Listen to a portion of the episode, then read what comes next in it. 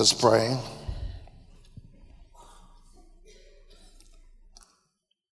Even now, Lord Jesus, even now, even now, for we ask this in your name. Amen. God be praised. God be praised. God be praised. What a blessing, what a blessing, what a blessing. It is to be in the Lord's house on Monday night. It's Monday night, and we all have a Sunday morning feeling. Amen. Second Samuel chapter 9. Let me say something about my boy and my girl. Um, it is no secret that we love each other dearly. This is a providentially arranged relationship that has begun in time and will continue throughout eternity. Uh, their children, um, Molly Grace and Nathan, uh, I love them very, very much so. We look forward to Nikki's West for our annual fellowship dinner. Amen. The, the Tilfords are here. This is uh, Sister Jane Ellen's parents. We're grateful that they're present. Stand up, brother and sister Tilford. I know everyone knows you, but uh, I want to see where you are. Amen. There they are. All right, the Tilfords. Amen. I'm really happy to see Pastor Mike Shaw and Sister Mary Shaw sitting there like they're teenagers. No, no space between them. That's the way it ought to be. It's good to see them. What a wonderful job you have done. And uh, you have prepared the way for this young man who will one day prepare the way for someone else. You see, we take things that are entrusted to us, we commit them to those who are faithful. And uh, we pass the baton on that the church may go up higher and higher, remembering the Lord said, This is my church. Upon this rock I'll build my church, and the gates of hell shall not prevail against it. I'm glad to see my very, very fine student, Wes Douglas, here tonight. I told him that uh, this does not excuse him from an 8 o'clock class in the morning. Amen. So glad that Wes is here. Now, you guys have been singing about grace. In fact, that's the first song you sung. We rely on your grace. So I want to talk about the face of grace. The face, F A C E, the face of grace. Second Samuel chapter 9, I want to read the uh, chapter in its entirety. Second Samuel chapter 9. Hear these words from the word. David asked, Is there anyone still left of the house of Saul to whom I can show kindness for Jonathan's sake? There was a servant of Saul's household named Ziba. They called him to appear before David, and the king said to him, Are you Ziba? Your servant, he replied. The king asked, Is there no one still left of the house of Saul? to whom I can show God's kindness? Ziba answered the king, There is still a son of Jonathan. He is crippled in both feet. Where is he? The king asked. Ziba answered, He is at the house of Machir, son of Ammiel, in Lodebar. So King David had him brought from Lodebar, from the house of Machir, son of Ammiel. When Mephibosheth, son of Jonathan, the son of Saul, came to David, he bowed down to pay him honor. David said, Mephibosheth, your servant, he replied. Don't be afraid, David said to him, for I will surely show you kindness for the sake of your father Jonathan. I will restore to you all the land that belonged to your grandfather Saul, and you will always eat at my table. Mephibosheth bowed down and said, what is your servant that you should notice a dead dog like me? The king then summoned Ziba, Saul's servant, and said to him, I have given your master's grandson everything that belonged to Saul and his family. You and your sons and your servants are to farm the land for him and bring in the crops so that your master's grandson may be provided for. And Mephibosheth grandson of your master, will always eat at my table. Now Ziba had 15 sons and 20 servants. Then Ziba said to the king, Your servant will do whatever my lord the king commands his servant to do. So Mephibosheth ate at David's table like one of the king's son. Mephibosheth had a young son named Micah, and all the members of Ziba's household were servants of Mephibosheth. And Mephibosheth lived in Jerusalem because he always ate at the king's table, and he was crippled in both feet. You may be seated. For every New Testament doctrine, I am convinced that there is an Old Testament picture. For every New Testament doctrine, there is an Old Testament picture. The New Testament doctrine that is under consideration this evening is that of grace. It's that word in Titus chapter 2, verse 11. The grace of God that brings salvation has appeared unto us. That's the doctrine. But one of the greatest pictures of grace in the Old Testament is that of the one that's being considered in our text tonight Mephibosheth one who received grace. I teach my students that biblical characters do not primarily serve us as models for morality, but rather as mirrors for identity. Mirrors for identity. I want us to identify tonight with someone. In fact, I'm not going to let you elude uh, the possibility of identifying with someone tonight. Someone looks like you tonight in this particular narrative. Is it David, the dispenser of grace? Is it Mephibosheth, the recipient of grace?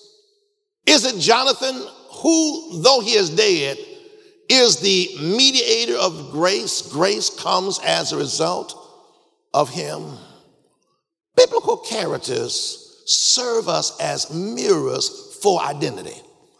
I've read to you a very familiar passage. And the worst thing you can do tonight is to say to yourself, I know this story. I've taught this story. I've preached this story. I've read this story. Therefore, I can put my mind on cruise control and just kind of uh, in a twilight zone overhear what Robert Smith is saying tonight. The greatest obstacle to the knowledge of the Bible is the knowledge of the Bible. What keeps us from knowing more and more about the Bible is what we think we already know about the Bible. So when we read the Bible and read a story for the first time, we are, if you will, unconsciously ignorant. That doesn't mean stupid. It means you just don't know. But then when you read it over and over and over again, you become consciously ignorant. In other words, you know that there's more there. You know that God is turning the diamond of this text so that you will see a different fact, facet and you become a gemologist of scripture.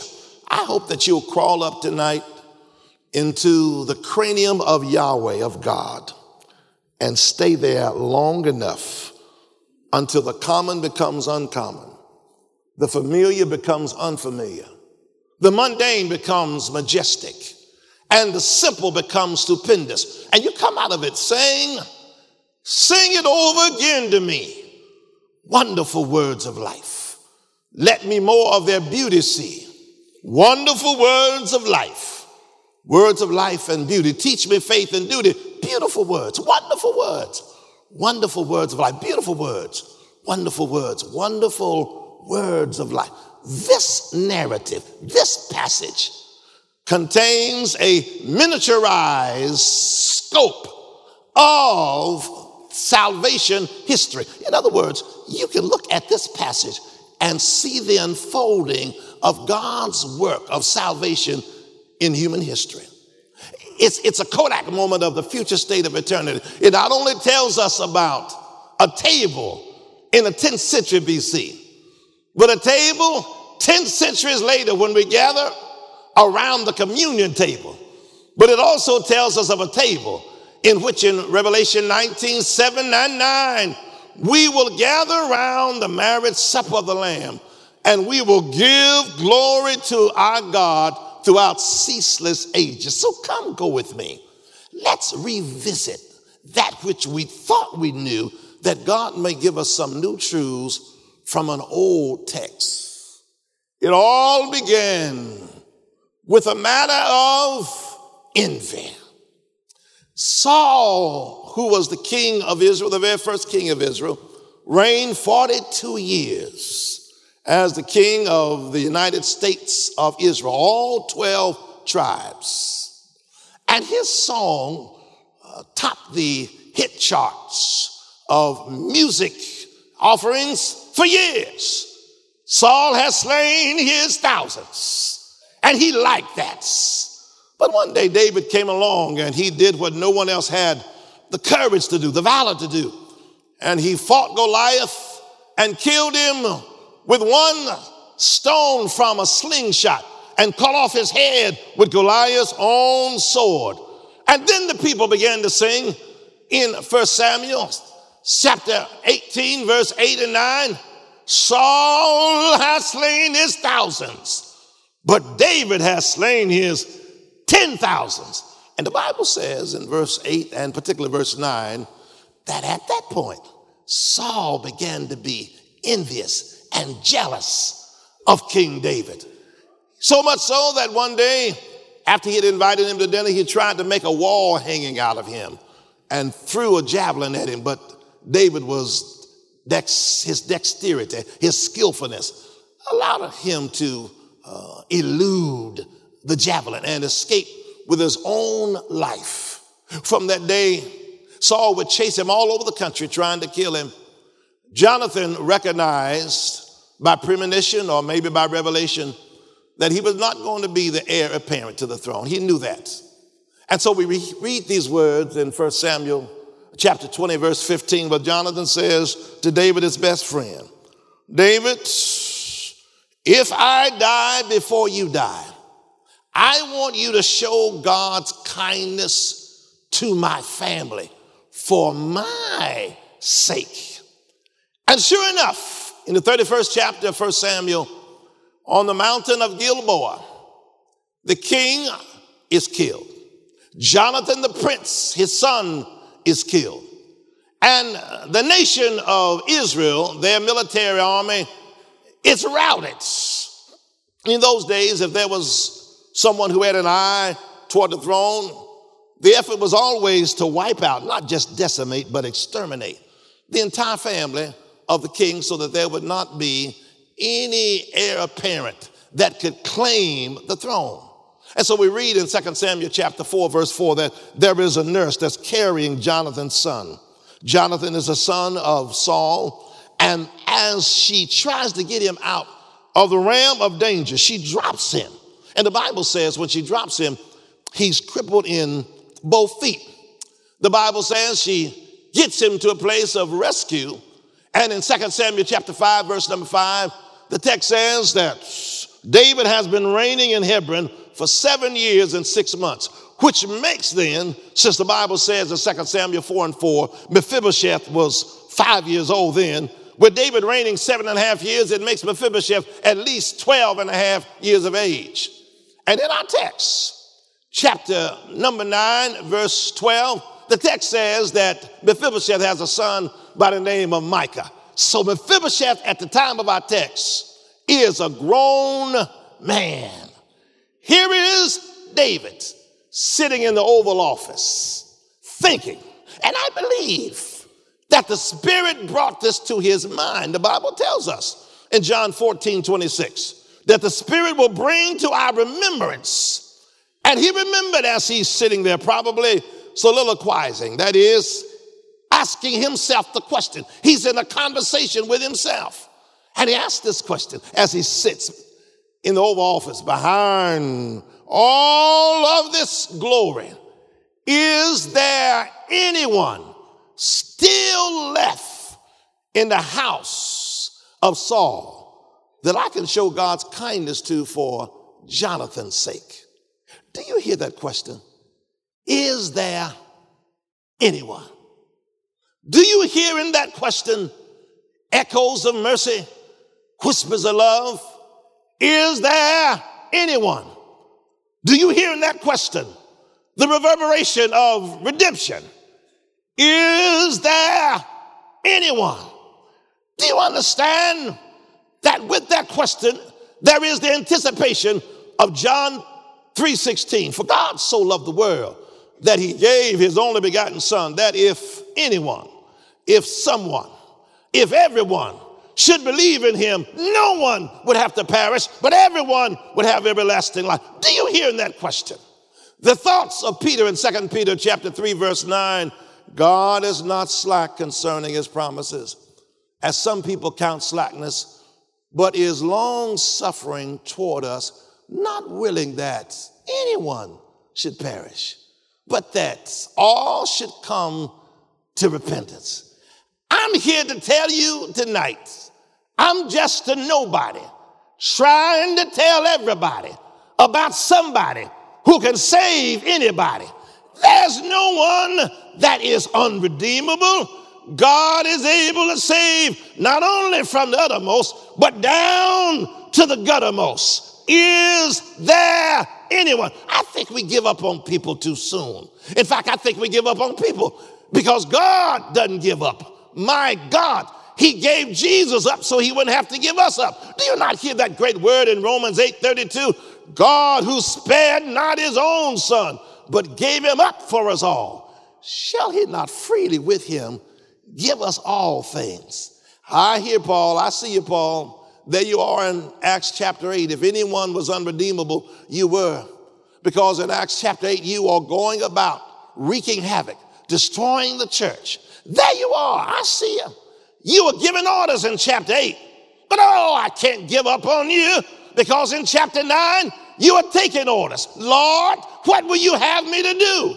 Chapter 8, you're putting people in jail for praising God. But in Acts chapter 9, here you are, Paul, preaching the same gospel because you have now become the church's number one public defender when you used to be the church's number one public enemy. I want to tell you, every one of us lived in Acts chapter 8.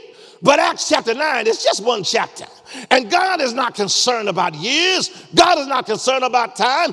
Forget about the fact that you have a hopeless brother and sister who seems to be perishing without any hope in deep addiction, whatever the addiction is, in deep trouble, whatever the trouble is, somebody that you've written off your list. God can't save that individual. That individual's been in that for so long. That individual is hopeless. That individual is a threat in society. That individual has come to ruin our family. I want to tell you that there is no way that person can be saved. Know a God who's able to save. In fact, the blood that Jesus shed for me way back on Calvary, the blood that gives me strength from day to day, it will never lose its power. It reaches from the highest mountain and it flows from the lowest valley. The blood that gives me strength from day to day, it will never lose its power. Stay on the porch. Keep on fattening the calf. Prodigal mother, prodigal daughter, those of you that have gone astray, if your parents, stay on the porch because the Bible says when the boy came back home, he didn't, father didn't say to the servant, go and fatten the calf. That's going to take months. He said, go and kill the fattened calf. We've been fattening the calf in anticipation of this boy coming back home. And now we want to have instant celebration. So I want to tell you, stay on the porch and keep on fattening the calf. Your son, one of these days, even if you're dead, the prayer may be dead, but the prayer is still activated around the throne. God has come to save that which is lost. Is there anyone still left in the house of Saul? Saul, my arch enemy. Hmm. And this is a generational thing. Saul, the father, and then Jonathan, the son, and now Mephibosheth, the grandson. Three generations. And one would think that, well, David would not have an interest in the family of the one who tried to destroy him and kill him. But he understands that he has received grace And because he's received grace, he must be a dispenser of grace. That's really uh, why Augustine was so moved by uh, that great word in First Corinthians chapter 4 verse 7. What have you not what have you received that causes you to boast? Do you have anything that you have not received? And if you've received everything you have, then why are you boasting?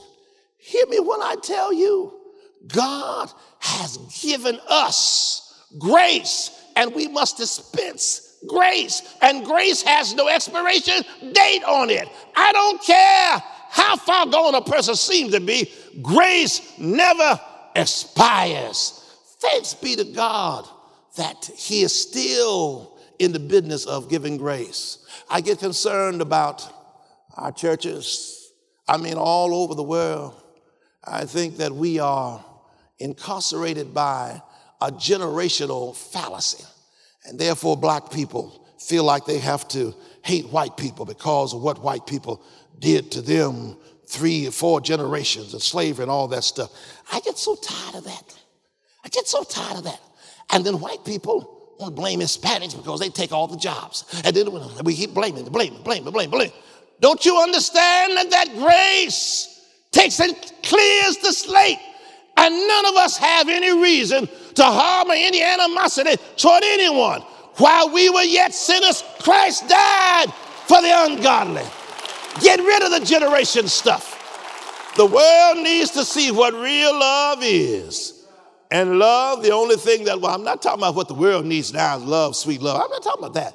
I'm talking about agape love. I'm talking about unconditional love where there is crystal conciliation. Conciliation because of Christ, who brings a Davin Watkins and a Robert Smith together, and it has nothing to do with epidermis. It has to do with a cardiological transformation. And when the heart is changed, skin is not the problem with race. Sin is a problem of race. Racism is not a skin problem, it's a sin problem. And I tell you, when God fixes a sinful heart, you see that little black boy and that little white boy sitting next together, they're trying to show us that's what real love is. Is there anyone still left in the house of Saul that I can show God's kindness to? Mm, for Jonathan's sake. That word kindness is the Hebrew word hesed. It means God's loyal covenant love. God is not contractual. God is covenantal. Contractual means that God will say, if you do your 50%, I'll do my 50%. But covenantal means, if you don't do any percent, I'm going to do 100%. Morning by morning, new mercies you'll see regardless of what you have done and what you haven't done. Augustine says it makes no difference how good you are. God's love is not mercurial, it's not like a, a thermometer uh, where the mercury goes up and down depending upon the atmospheric conditions. No, no, no, no, no. God's love is constant. As bad as you can be, God can't love you less. As good as you can be, God can't love you more. God simply loves you because God loves you. That's what you call real grace. Is there anyone still left in the house of Saul that I can show God's kindness to for Jonathan's sake? Jonathan's sake, because Jonathan is the son of the king. He's talking to himself, and eventually he asks, and the word gets out, and the word comes back to him saying, Yes, uh, there is the former chamberlain, the former housekeeper of Saul. He could uh, answer that question for you. And Ziba comes in and David asked him the same question Is there anyone still left in the house of Saul that I can show God's kindness to? And Ziba responds, Yes, there is one.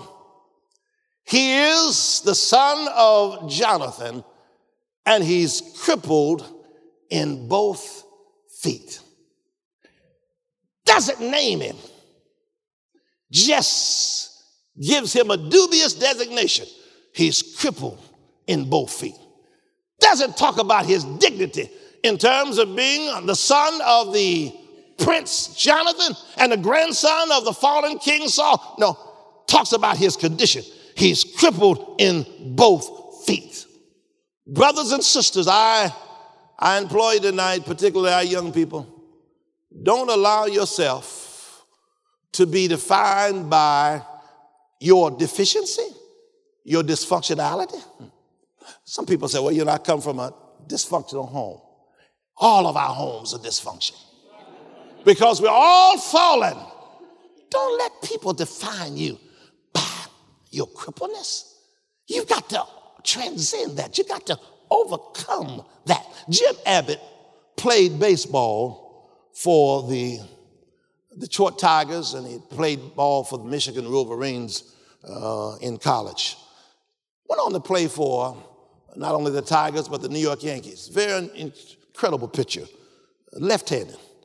The amazing thing about him was that he pitched for several years, but he only had one hand, a nub on his right hand. He'd put the glove on his right hand and put the ball in the glove. When he got ready to pitch, throw it, hmm, and then put the glove back on his right hand in case a ball was take hit. And then if the ball was hit, he'd catch it, throw the glove off, and throw it. And he pitched for many years with that deficiency.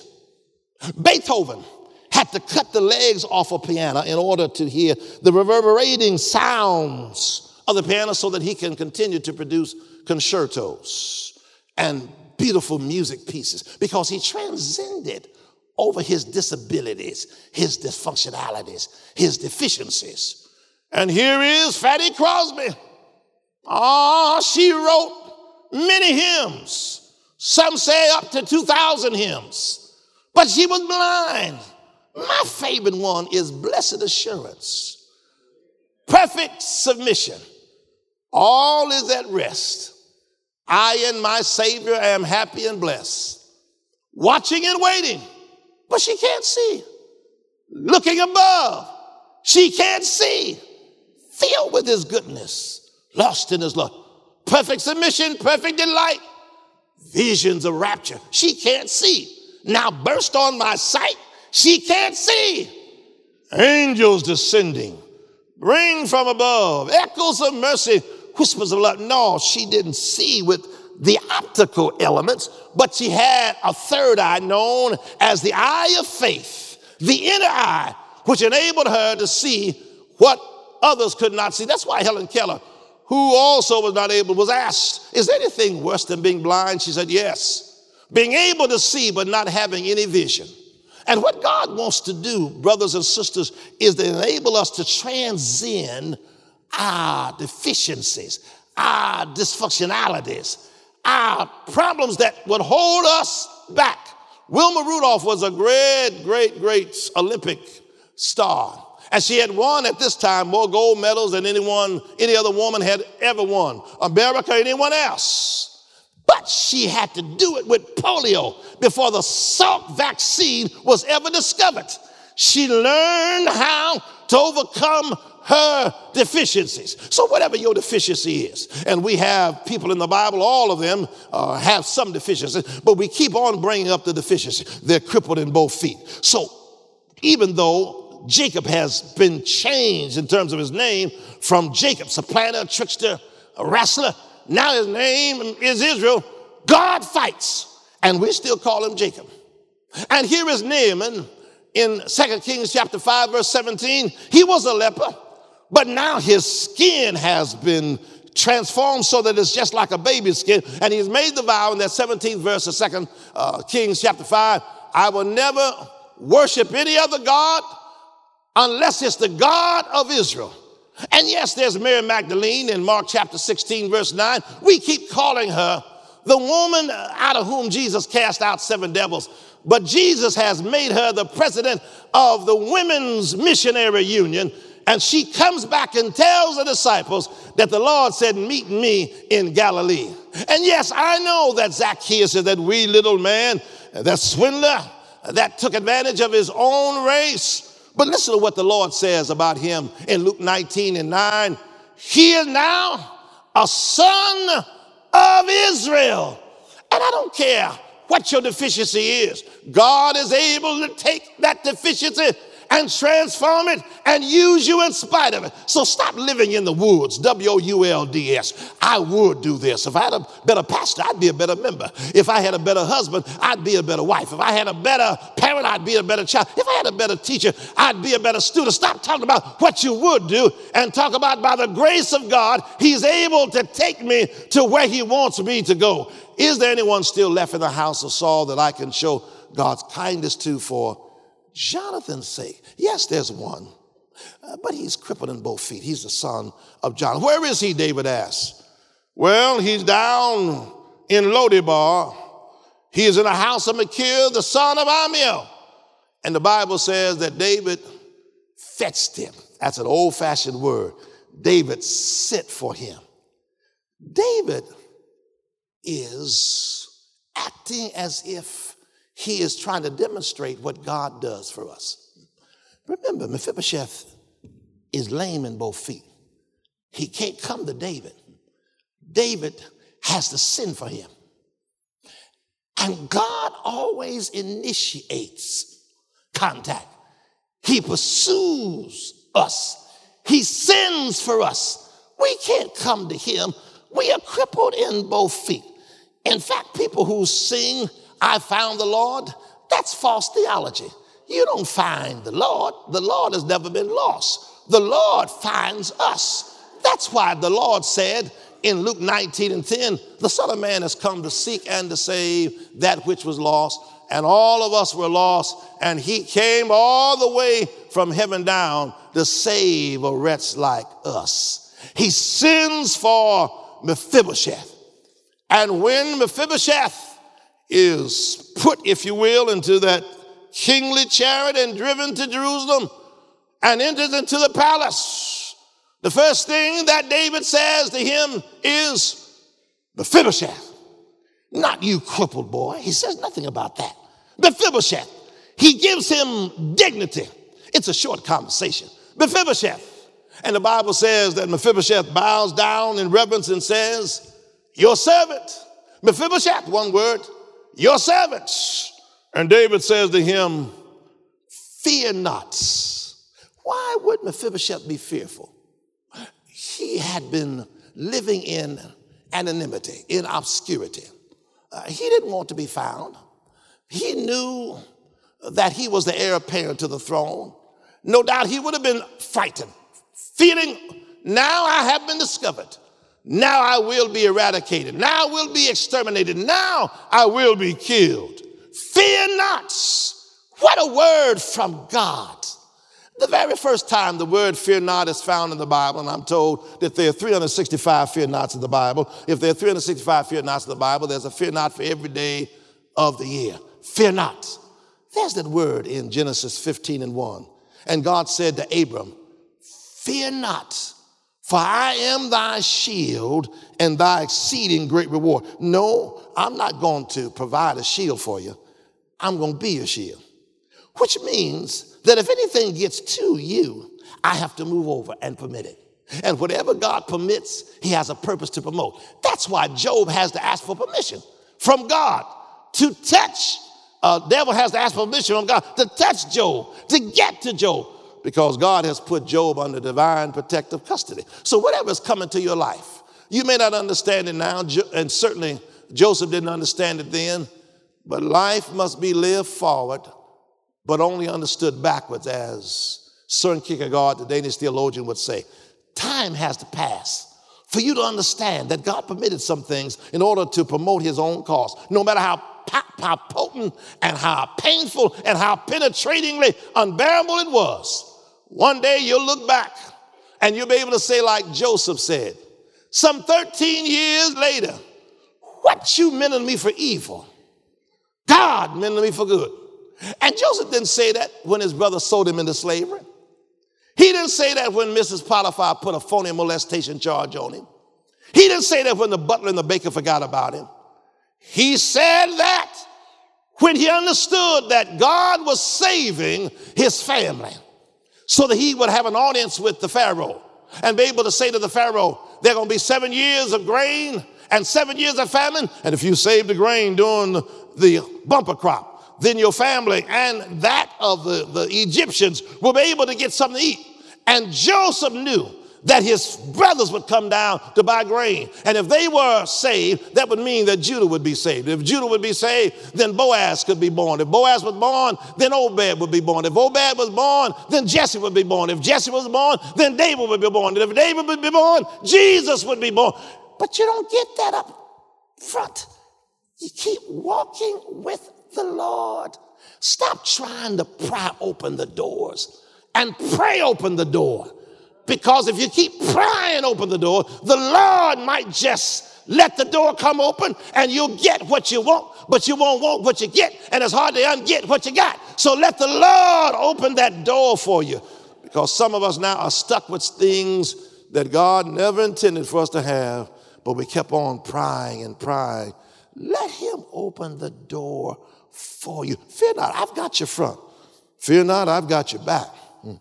I used to preach Psalm 23, and I'd read verse number six. Surely goodness and mercy shall follow after me all the days of my life. And I had goodness on one side and mercy on the other. But it says, shall follow after me. In other words, grace and mercy follows you. And when you stand before God and He allows you to look at your path, and you know that your path was strewn with sin and disobedience and resistance to the divine. But when you look back, it's just as perfect and clean, spotless. And you wonder what happened. And he will remind you, I told you that goodness and mercy would follow after you, picking up after you, cleaning up after you, sweeping up after you. So much so when you stand before God, you're dressed in his righteousness alone, faultless to stand before the throne on Christ the solid rock I stand. All of the ground is sinking sand. He's got your front, he's got your back, and then he's got the keys. And we're reminded by John in Revelation chapter 1, verse 17 and 18, where John fell at his feet as if he was dead, and Jesus said, the glorified Christ said, Fear not, John, I am he who was dead, but I'm alive forevermore, and I've got the keys of death and Hades. I've got the authority. Satan doesn't even have the key to his own house. I've got the key of death and hell. So if he's got your front, he's got your back, and he's got the keys, then why is it that we are fearful? And David said to Mephibosheth, Fear not. And the Bible says, when he said this to him, then David began to take and dispense the blessings to Mephibosheth. Right now, all that your grandfather Saul had is yours. What your father Jonathan had is yours. In fact, you don't have to worry about harvesting your crops. The 15 sons of Ziba and the 20 grandsons and the servants of Ziba, they will all harvest your crops. And you will eat at my table, verse 7, 10, and 13. But then verse 11, not just as a guest, but as one of my own sons. Now, when you look at Mephibosheth, you see a person who has a 21st century understanding of grace. Do you know what he asks?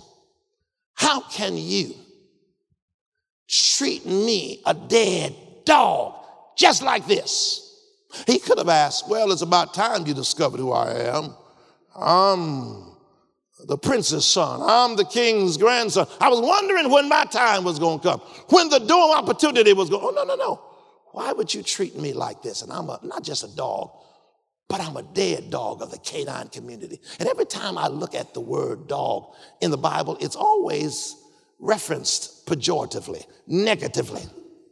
1 Samuel 17, verse 43. Here is Goliath. And he looks at David coming to him and says, Am I a dog that you would come to me with sticks and staves? Jesus says in uh, Matthew 7 and 6, Don't cast that which is holy to dogs. And Paul says in Philippians 3 and 2, watch out for the dogs. And Jesus says in Matthew 15 and 27 uh, that it's not right to give the children's bread, that is the Jews' bread, to dogs, the Gentiles.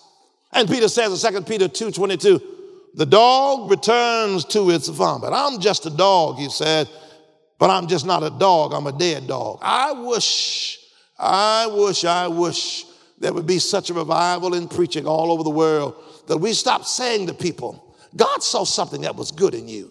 That's why he chose you. God saw something that he could use in you. That's why he chose you. Uh, because we want to lift up their self-esteem. No, no, no, no, no. God didn't choose you because of what he saw in you. God chose you because he loved you.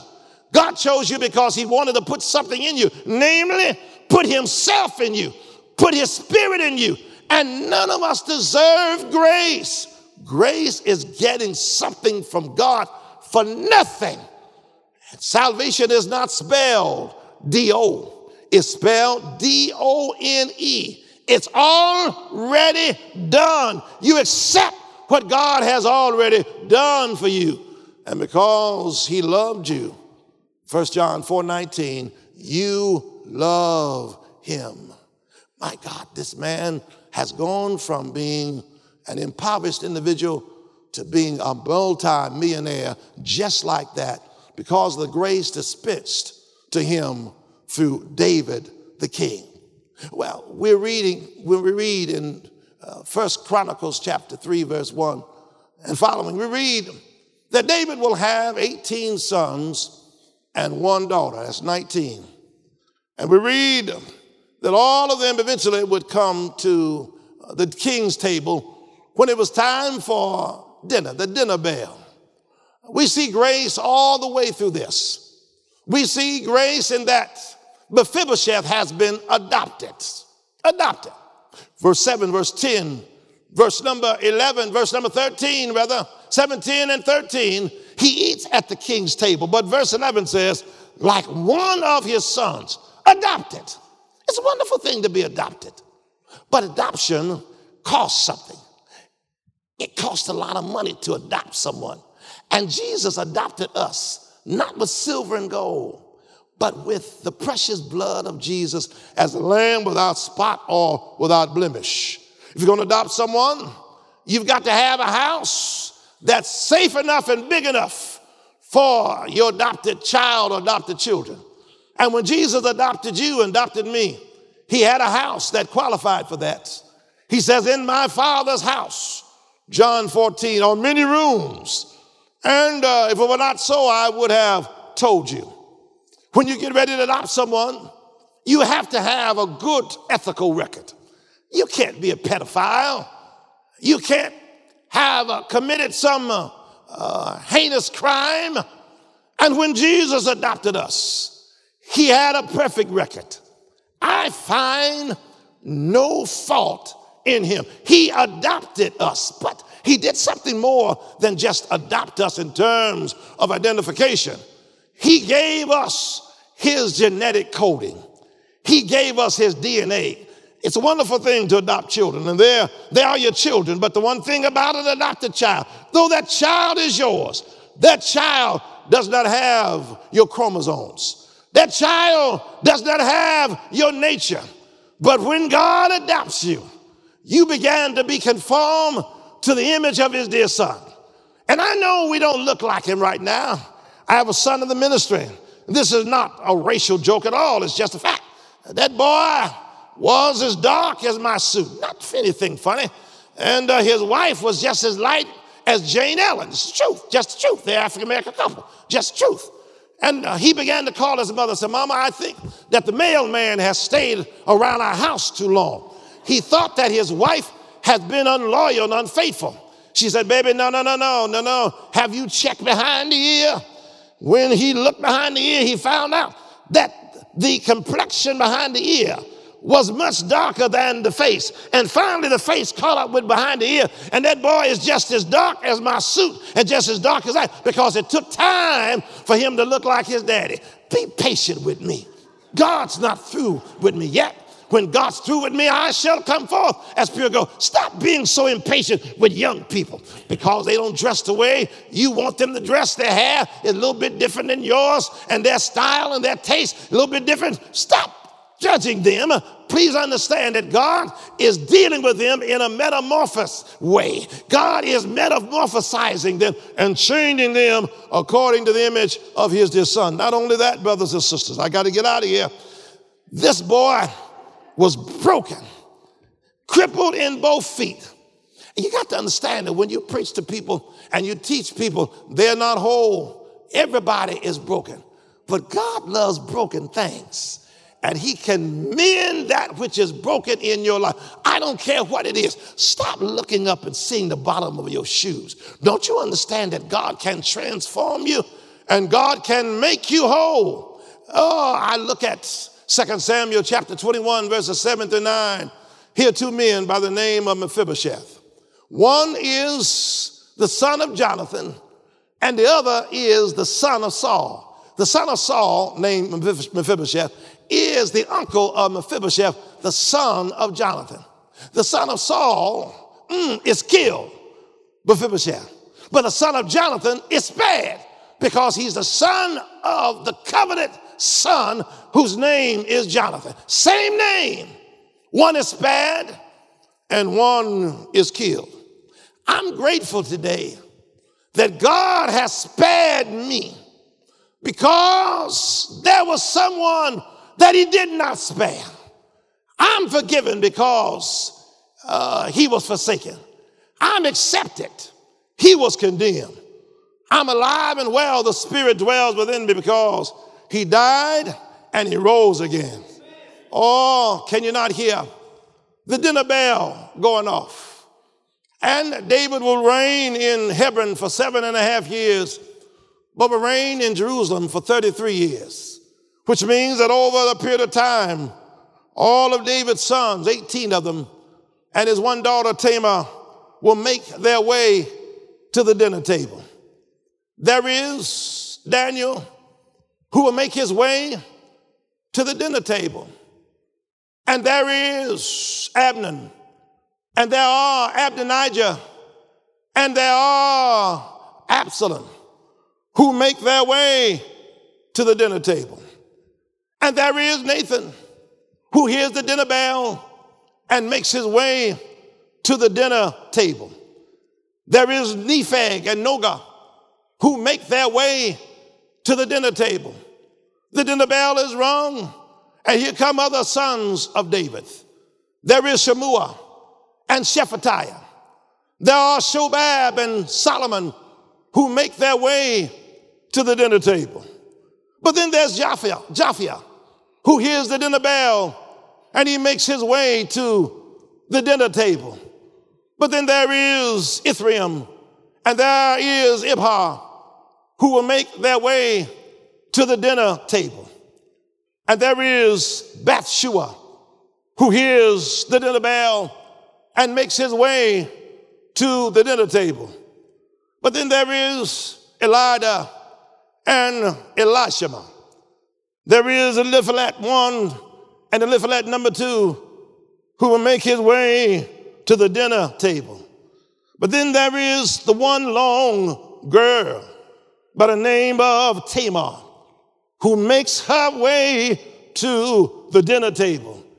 And what a sight it was to see them sitting in their places. But uh, one long chair remained unseated.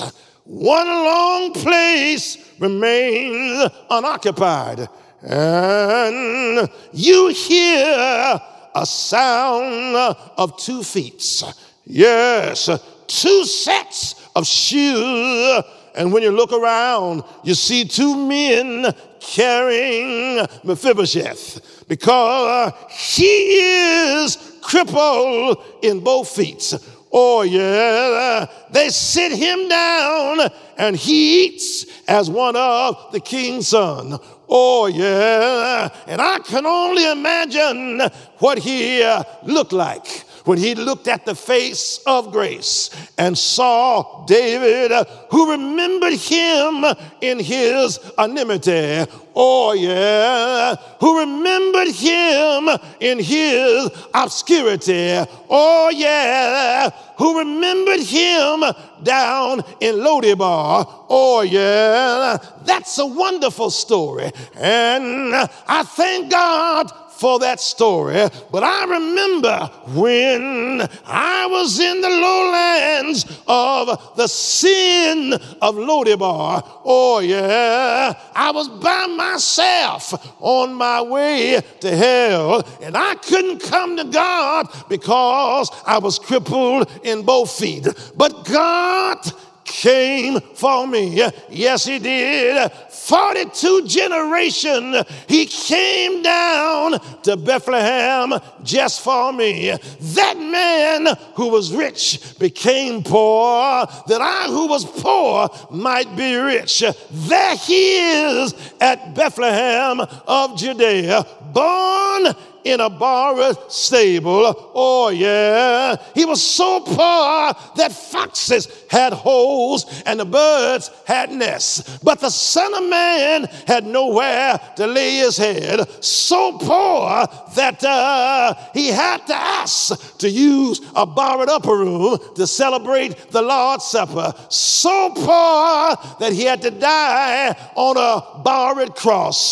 So poor that he had to ride on a borrowed donkey on the great Palm Sunday afternoon, so poor that they put him in a borrowed tomb. But you see, anything that you borrow, if you're really honest, you're going to really pay it back. he borrowed the tomb of Joseph of Arimathea on Friday, borrowed it on Saturday, buried it on Saturday night, but early Sunday morning, he gave it back with all power in his hand. One of these days, I'm going to see him and give him praise because he's worthy. He's worthy. He is worthy. He is worthy. Grace, grace, grace, grace, marvelous grace of our loving Lord. Grace that exceeds our sin and our guilt. Yonder on Calvary's Mount outpoured there where the blood of the Lamb was spilled. Grace, grace, God's grace. Grace that will pardon and cleanse within. Grace, grace, God's grace. Grace that is greater than all our sin. And when we stand before Him and see Him face to face, we will give Him glory throughout ceaseless ages. When we've been there, 10,000 years, bright shining as the sun. Come on, son. We've no less days to sing God's praise than when we've first begun.